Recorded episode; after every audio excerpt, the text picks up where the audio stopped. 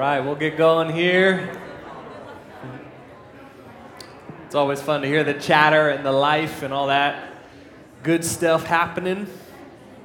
Welcome, welcome. I'm Pete. If I haven't met you yet, I hope I'll be able to meet you soon, maybe today. I get to serve as community life pastor here. Come say hi or something. If I haven't met you yet, I'll try to say hi as well. Um, yeah, let's pray together before we dive into the Word of God. Father, we uh, come to you because of Jesus and through Him. Um, that's the only way we get to come to you, God. And uh, we get to come to you freely as we are, the works in progress that we are. Um, and we come to you through faith in Jesus alone. Um, God, many of us here uh, know you and um, love you.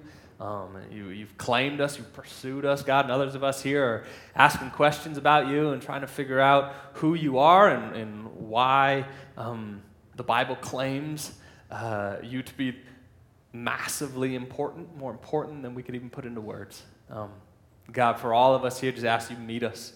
You meet us right where we're at. You're really good at doing that. You know exactly what we need. The Bible says you, you, you know the amount of hairs on our heads. You know um, the amount of tears we've cried. You know deep, intimate things about us more than we even know about ourselves, God. So we come to you as we are, God, and ask that you meet us here. I pray, God, that you would be glorified, that you would be magnified, that we would see you as who you really are. That Jesus Christ, you would be lifted up as the hero of human history that you are, and the Holy Spirit, you would um, make all this stuff happen, God, because we can't, I, I, can't say stuff that makes sense. The band can't play good enough songs. We can't put good enough cookies out, whatever it is, God, to make anything work, God. We just need you, and we need your Holy Spirit to move and to act. I pray in Jesus' name. Amen. I hopped on Google and typed in a Google search, identity crisis. That was a fun, fun little search for me. Um, Merriam Webster Dictionary shot back this to me Identity crisis, a personal psychosocial conflict that involves confusion about one's social role and often a sense of loss of continuity to one's personality. Another came back and said this a period of uncertainty or confusion in which a person's sense of identity becomes insecure. People, businesses, even churches can have identity crises. What we want to do here this morning in, is I don't we're, we're not in an identity crisis, but one of the best ways to prevent having an identity crisis. And one of the best ways to actually pursue a, a, a meaningful identity and getting clarity in that is by being really loud and oftentimes returning to who we are. As Paul mentioned earlier, one of the big reasons we're doing this four week long sermon series is for us to be refreshed, for those of us who have quite a bit of history with Redeemer, for us to be refreshed with who we are and who we think God is calling us to be.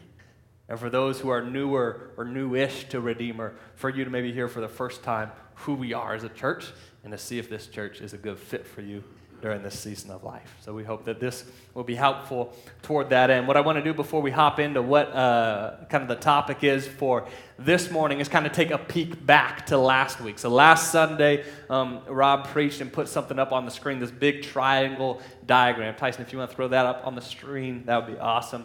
So here it is. This is our vision.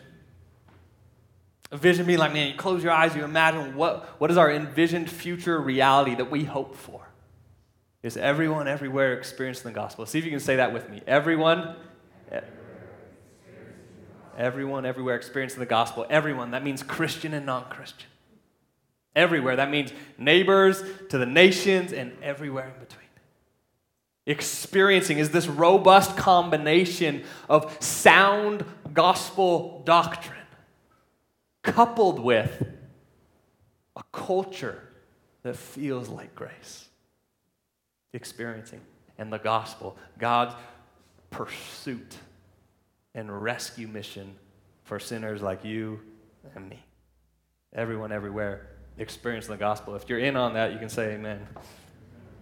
Cool, me too. Everyone everywhere experiencing the gospel. And then you might be thinking, okay, well, how might we do that? How do we do that? Sounds good, big vision. What do we do? Okay, we want to make disciples.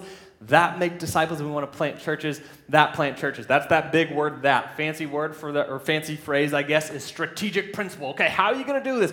We want everyone everywhere to experience the gospel. How's that going to happen? Make disciples that make disciples. Plant churches that plant churches. You hear the multiplication embedded within that we love it when disciples are made. We love it when churches are planted. We love it even more when disciples make disciples, that make disciples, and then churches plant churches, that plant churches. You tracking? Cool. Make disciples that make disciples, plant churches that plant churches. Then how do we do that? Boots on the ground, in the flesh, every day. Okay, that sounds good. Everyone everywhere experience the gospel. This big word that we want to make disciples that make disciples, plant churches that plant churches. Okay, now what do we do? The big three. We hit the first two last week. That is corporate worship, biblical community, and then the one that we're going to hone in on specifically today is this idea of intentional training. Somebody say training. Intentional training. And we really preach on this topic purposefully a couple times a year.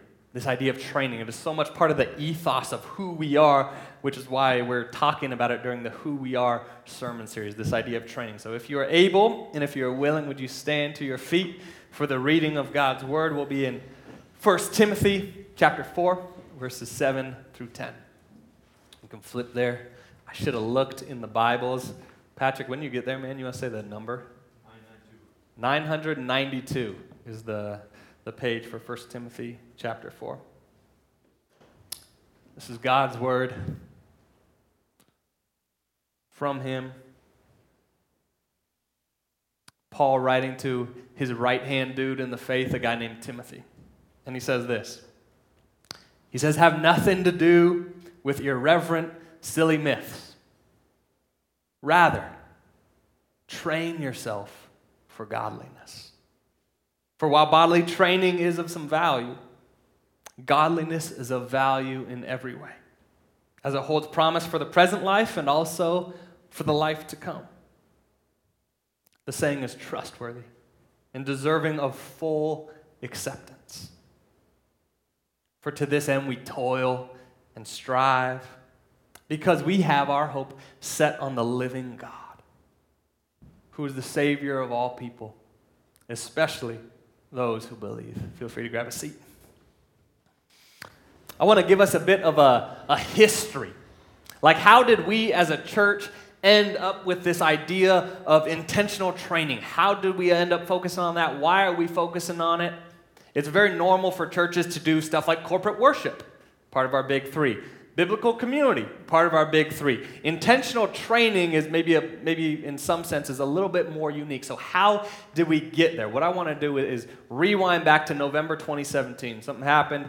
Uh, a church planting website, some folks from a church planting website reached out to Rob, our lead pastor, and said, Hey, would you write a blog? Um, and Rob said, Yes, I'll do that. And what I want to do is read a portion of that blog for us this morning to give us kind of some color commentary into why do we do intentional training as a church and how do we do it? So, this is from Rob, our lead pastor, back in November 2017, and so much of this has to do with the ethos of who we are when we talk about, man, we want to be about intentional training. He says this athletes don't exercise, they train. Rob says, I read that blog title from Outside Magazine. It's been one of the most helpful ideas I can think of for developing church planters and making disciples. We want to make disciples that make disciples. We want to plant churches that plant churches. Before, he says, before I even read the article, I was all in. The intentionality that athletes give to their sport is a great model for how we can make disciples and plant churches. There are many ways we could apply the concept of training versus exercise in discipleship. But for this post, Rob says, let me focus on just two. Number one, Christians shouldn't exercise. Number two, Christians should train. This is where it gets weird for me because Rob starts talking about his wife. It's not my wife, it's Rob's wife. Here we go. my wife loves to run on a treadmill. She doesn't really have a big goal. She isn't getting ready for a race, but almost every morning she wakes up early to read her Bible and to run. Rob says, I'm totally for it, and I wish I did it. But what she's doing is exercising, it's not training. After eight years on the treadmill, she isn't getting much faster. This is where I start feeling more and more weird. Katie, if you're listening, these are your husband's words, and he loves you dearly. Okay. She isn't running much further. She's watching the Food Network and having fun and staying fit, but she isn't training.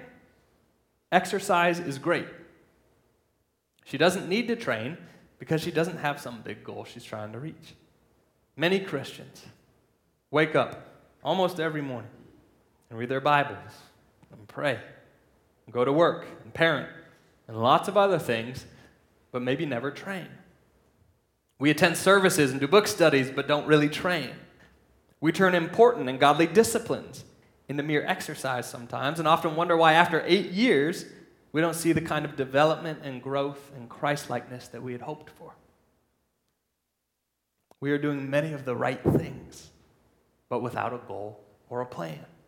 In the local church, much of our discipleship or our pursuit of godliness, this big word that we see in, in, in chapter 7, train yourself for godliness. In the local church, much of our discipleship or pursuit of godliness becomes or can become a type of plodding along on the treadmill.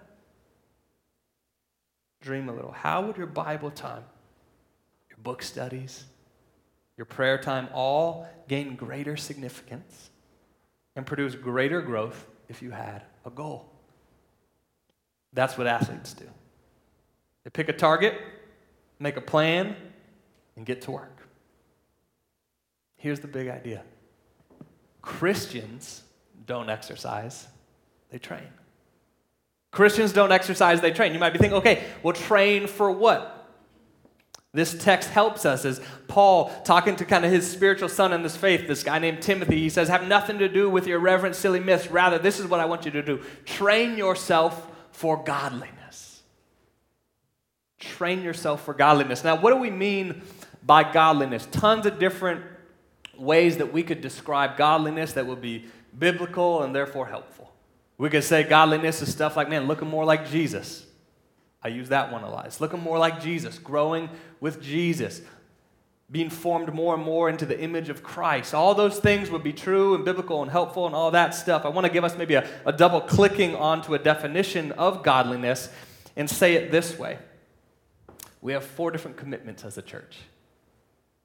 These four commitments are a way of defining what we see as a well rounded, proportionate disciple of Jesus. So if you're engaging in these things, and that's why we, we invite all of us, myself included, to engage in these things, then we're growing as followers of Christ. And here they are. Here are our four commitments live for Jesus, live as family, live on mission, and live to multiply. We can say that that defines godliness. Man, growing as godliness, I'm living for Jesus, I'm living as family, I'm living on mission, and I'm living to multiply. What do those things mean? Live for Jesus. Imagine every nook and cranny of your life. Not immediately, but continuously, you're trying to get every nook and cranny of your life to come underneath the lordship of Jesus for God's glory and for your flourish. Live for family, or live as family, sorry. Everyone having their people as we follow Jesus together.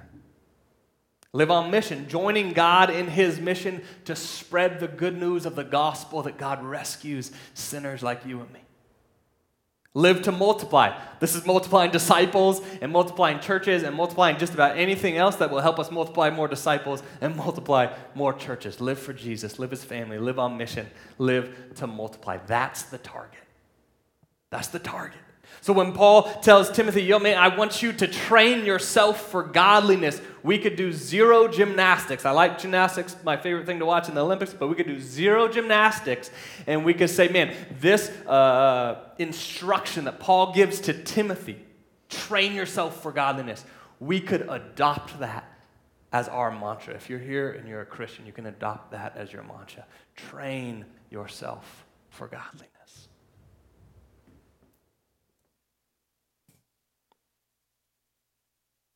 That's the target.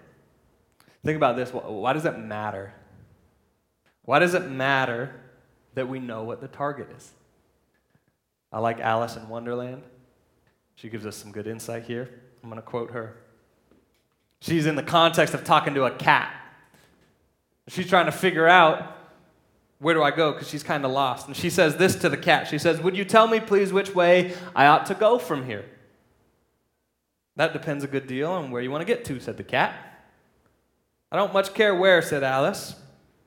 Then, it doesn't matter which way you go, said the cat. Know your target. Where are you going? If you're here and you're a Christian, then your God given target is godliness. That's mine. That's yours. We don't have to get cute about it. It's godliness. Train yourself for godliness. I read a book a couple years ago called Start with the Why by Simon Sinek.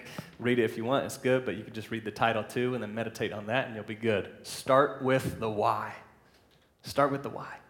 What Paul has given us here is he's given us the what. He says, train yourself for godliness. And what he's going to get into in the following verses is the why. Verse 7 have nothing to do with irreverent, silly myths. Rather, train yourself for godliness. Why? For while bodily training is of some value, godliness is of value in every way as it holds promise for the present life and also for the life to come.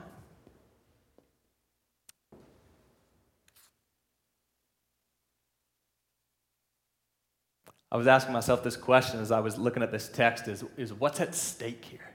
As we think about this idea, and this topic, this here's the what, it's train yourself for godliness. What's at stake when it comes to me, boots on the ground, like trying to train myself for godliness or not really training myself for godliness? What is at stake?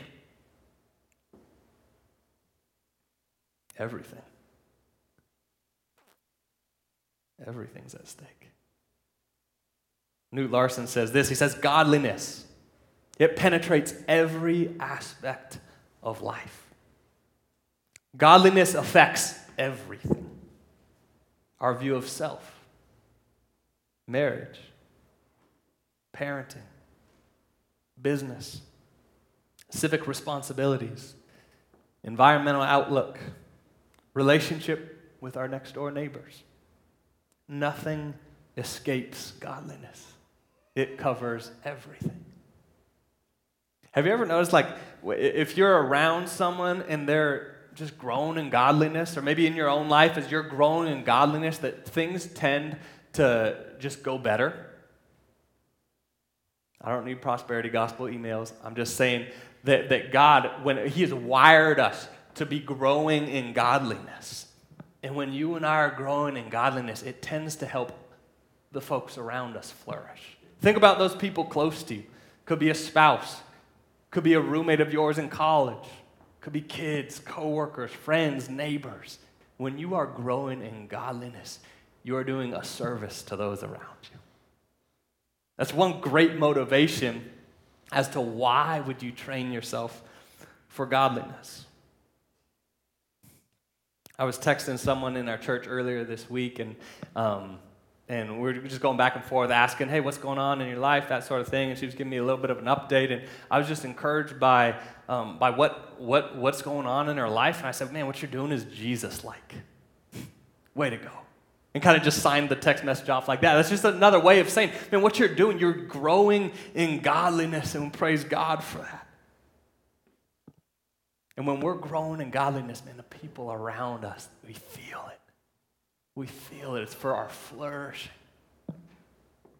I know that's motivating to me. I, w- I want to give a couple reasons for me specifically as to why I want to train myself for godliness.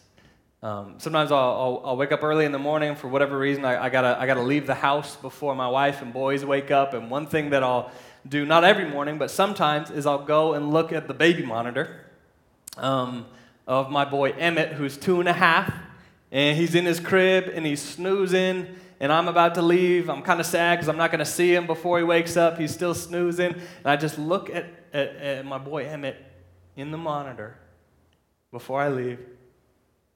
And not every time, but man, sometimes I just, I just have this, this sense, or sometimes I say it out loud. I'm like, man, man, I want to be godly for you.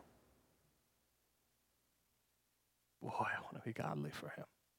Because he's going to feel it. He's going to feel it. The degree to which I'm pursuing godliness or not, he is going to feel it.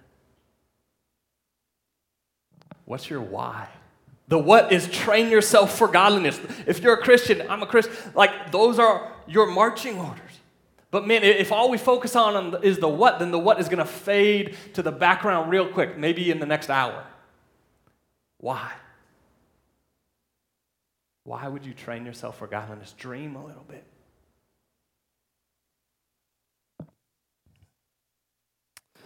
Another reason that I know I want to train myself for godliness. Um, and I think by God's grace, and, and this, this, is true from, from a handful of conversations I've had from folks in our church, um, is that in the last 18, 24 months or so, many of us, by God's, maybe not many, but at least some of us, by God's grace, by God's grace, have been waking up to the reality and had some increased self awareness that we're not living in Christendom. By God's grace of waking up to that. So now the question is like, man, how, how do we then live? We're going into Daniel, beautiful book in the Bible. After this sermon series, the book of Daniel, and, and really the reason we're doing that is timely because we're trying to figure out, man, how do you live as a Christian in a complex time? And how do you do that with a biblical worldview and a beautiful witness at the same time? going forward. This is some of what's at stake. How do we not sacrifice truth on the altar of love? Or sacrifice love on the altar of truth? Both are massively biblical, and we need both. This is some of what's at stake when we talk about training yourself for godliness in this given moment. How do you be a Christian if you're a Christian in this age and in this time? Train yourself for godliness. my wife became a mom when we had Emmett, and she became, I guess, a mom of two when we had Warren. And uh, she does all sorts of different things for our boys. Um, she'll read blog posts, depending on their phase of, of, of, just development. Okay, what's going on and what, what's on the horizon? What's next? What can we expect? Different stuff like that. She'll talk to different friends who are moms, kind of swap ideas this is working, this isn't working, that sort of thing. She'll take the boys out and do fun activities when I'm not there. Super sweet stuff. She's studying right now, trying to figure out, man, how, how do we help our little boy sleep better? He's sleeping fine for his stage, but like, how do we how do we transition to a new stage of development when it comes to his sleep? And what's happening is she, she, she, she isn't becoming a mom by doing those things. She's just training herself to be, you could say, a better mom by doing those things. Listen to me training yourself for godliness doesn't make you a Christian. It'll just help you be one. It'll help you live like one, is probably a better way to say that. Training yourself for godliness does not make you a Christian. Amen? It does not make you a Christian. It will just help you live like one.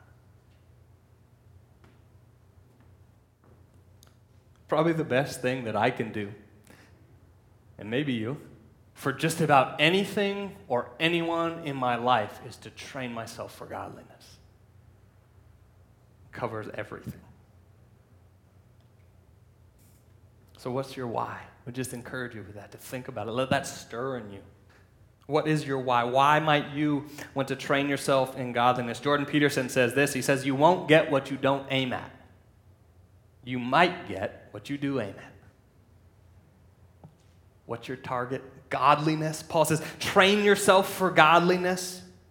And we can adopt that much train yourself for godliness and then personally know why you're training for godliness. Sometimes for me and my fam, we, uh, we have the rhythm, especially in the, in the, the, the sunnier months, of going for walks together. Um, sometimes after dinner or whatever it might be on the weekends. Um, and uh, Sometimes that's initiated by my wife or I. Sometimes that's initiated by our two and a half year old Emmett. And we know it's time to, to go out and do that when he says, Fam walk. That means we're going on a family walk. Fam walk. He throws a B on there for some reason. I love it. Fam, walk. So what happens is we start getting excited and some energy starts swirling around the house and we go into the garage and get his little Strider bike. You know the Strider bike, the blue Strider bike, super cool. And he start he's, he's gaining confidence on that. We put his helmet on there. I've one time did him in the in the you know every parent's done that, but I'm focusing more since then, so haven't done that. My fault. Anyway, so we get on the Strider bike and we kind of go out. Um, start riding through the neighborhood and he's gaining confidence.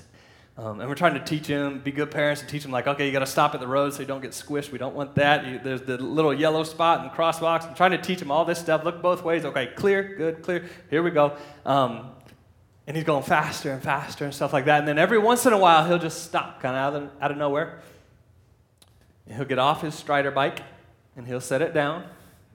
And then he'll take a couple paces over into a random person's lawn and he'll sit down. and he says, Take break.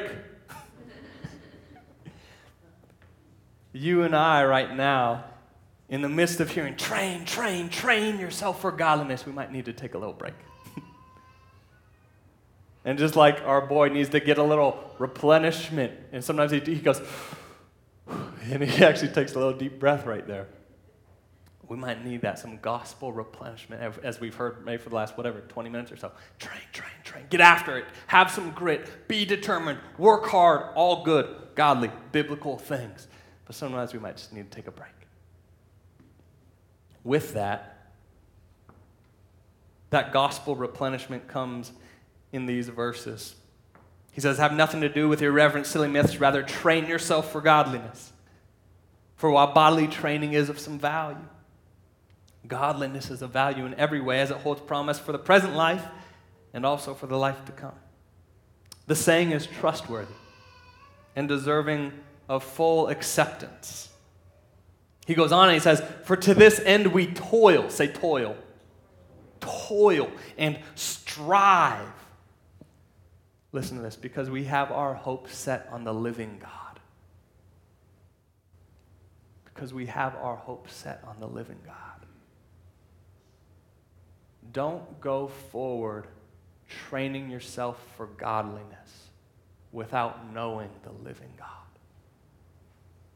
I might ask you, do you know the living God?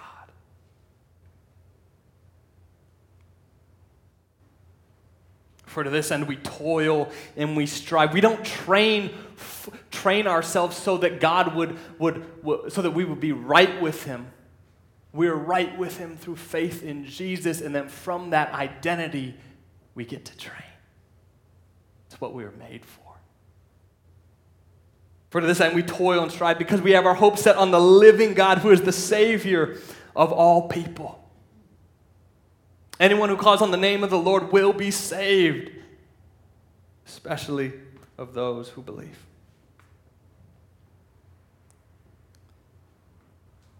Earlier in this uh, letter that Paul penned to, to Timothy in 1 Timothy chapter uh, 2, verse 5, it says this. It says, For there is one God. There is one God and there is one mediator between God and men, the man, Christ Jesus.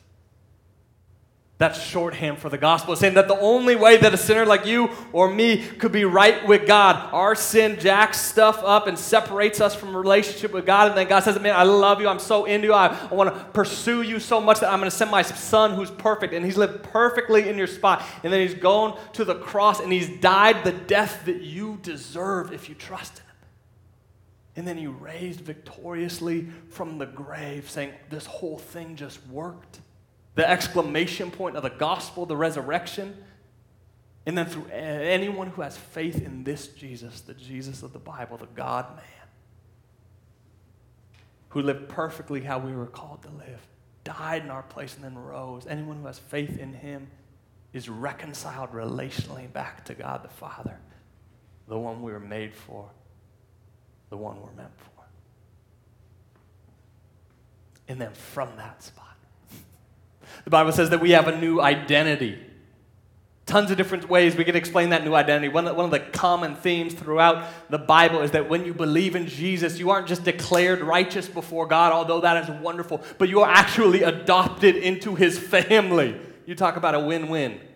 You're adopted into his family as a beloved son or daughter, and then guess what?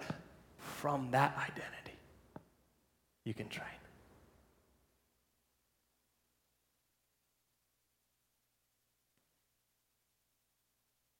Next week, we're going to um, focus in on this Who We Are series, talking about gospel culture, a culture in our church, in our families, in our relationships, in our dorm room, whatever it might be. We want it to feel like grace.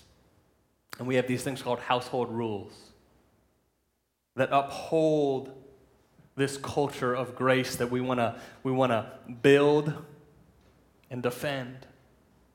One of those household rules is this grace and grit Finish it with me. See if you can. Grace and grit. You got it. Grace and grit. Somebody was saying it. That fell flat. It's okay. Works in progress, baby. Me too. Sorry, I didn't mean that as a as a slight. Grace and grit are best friends. Sometimes the grace and grit can be, can be at odds with each other, or we think that they can be at odds with each other. But look at this text. The saying is trustworthy and deserving of full acceptance. For to this end, to what end? Training ourselves for godliness. What do we do? We toil and we strive for this. This is like, man, I sweat hard for this. I work, I'm determined, I'm gritty for this. I'm getting after it toward this end, toiling and striving for godliness. And then keep reading. That we set our hope on the living God and that He is the Savior what we see happening is that grace and grit are best friends. They're not enemies, they're not opposed. We just can't get the order messed up. God's grace produces a grittiness in us to get after and train ourselves for godliness. And then, as man, as I stumble, as you stumble, as I'm slow to grow, as I have valleys spiritually, all sorts of stuff, man, God's grace abounds. Remember the gospel and move forward again. I love this, um, this line. I don't know who said it, but it's good. The gospel is not opposed to effort, it is opposed to earning. The gospel is not opposed to effort, it is opposed to earning. And just maybe, maybe an encouragement when it comes to training yourself for godliness, the best place to start or to keep going from is wherever you are at. Wherever you are at. training for godliness. Doesn't make you a Christian, but boy, it can sure help you live like one. I want to finish with this. As we've talked about, man, the what. Train yourself for godliness, and then the why. Man, it holds, it holds so much value here and later, in the present life and in the life to come. Maybe you're thinking, man, how do I do that? I know most Christians that I know and I talk to want to grow. I want to grow in godliness. And sometimes the challenge or, the, or the, the sticky point could just be like, man, how do I do that? What do I do next? I want to, but now what? Have you ever gone to the gym without a workout plan? Or like tried to bake a cake without a recipe? Some of you maybe are good bakers and could do that. Forget that illustration then. Try to train a dog without some sort of like training regimen so so results, maybe a couple steps forward, some sideways energy.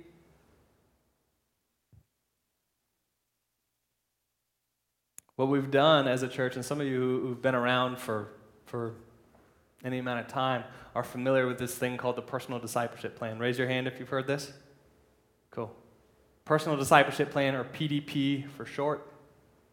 Um, this is one of the best tools that we have to help you train yourself for godliness. The, the fruit of this little piece of paper that we're going to hand you on the way out if you want one it is mind boggling how God has used this to help ordinary people like you and me faithful, stumbling, bumbling along, trying to follow Jesus, train ourselves for godliness, have some intentionality with that. Some seasons where it's one degree of change is still change and worth celebrating. That's like, man, all we got is that one degree. Other seasons are like, man, it's, it's, it's like a huge growth spurt, whatever it might be.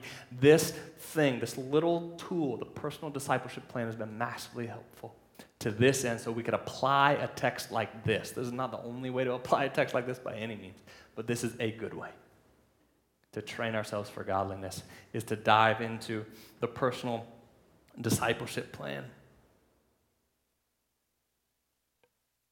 The big idea with this is that we be committed to our four commitments. Live for Jesus, live as family, live on mission, live to multiply. Why? Because we feel like that is a well rounded picture of a proportionate disciple following Jesus. And if, man, we want to train ourselves for godliness, then that's the target. And what's really cool about this personal discipleship plan, you'll, you'll see it when you, when you get it, is that it's a template. It just asks you good questions and you fill in the blank. It, it's going to pertain to things like, man, how am I going to get into my Bible? What do I want to read in my Bible? What excites me in my Bible? And how am I going to engage in cracking my Bible open or continuing to do that? Who do I want to pray for? When do I want to pray? Things like, man, I, I know God has gifted me and wired me for the good of my church. Man, what does that look like during the season of my life? Things like, man, I got, I got friends who don't know Jesus and I want them to meet Jesus because Jesus is best for them. I want to befriend and hang out and spend time with and get to know the story and share the gospel and pray that God might save them. And all these good questions that are foundational to our faith and to training ourselves for godliness, they're all in there in the little personal discipleship plan. If you have one, our encouragement would be to, to refresh it or review it and renew it. And if you don't have one, our encouragement would be to, by next week, before you come back next Sunday, um, to fill that out. You can grab it at the um, little table on your way out. Personal discipleship plan. I think you will not regret it. And really, I don't want to end with that because that is so much of the what. Go back to the why. Why would you train yourself for godliness? As Newt Larson said, man, it impacts everything. Everything is at stake. Not in a pressure cooker kind of way, in an opportunity drenched in gospel culture. Train ourselves for godliness. Let's pray. Father, um, yeah, would you just apply this? Um, would you apply it well, God? Would you apply it into the, the, the crevices of our, our hearts and lives um, that we need it most? God, I pray that you would keep us from being really, really motivated apart from the gospel. but God, that you would well up inside of us. God, even many of us in this room, God, if some of us are newer to following you, Jesus. Others of us have followed you for decades. Some of us aren't sure if we want to follow you or not. God, I pray that you would give clarity, even in the practical realm of simple next steps, whether it's a conversation or picking up a personal discipleship plan, whatever it might be. God, would your gospel, would your grace, your pursuit of us be so loud in the midst of us. God, we, we, we don't want to fall in the ditch of, of, of not training ourselves for godliness, God, but we don't want to fall in the ditch of training ourselves for godliness so that you would be pleased with us or that so we will be right with you.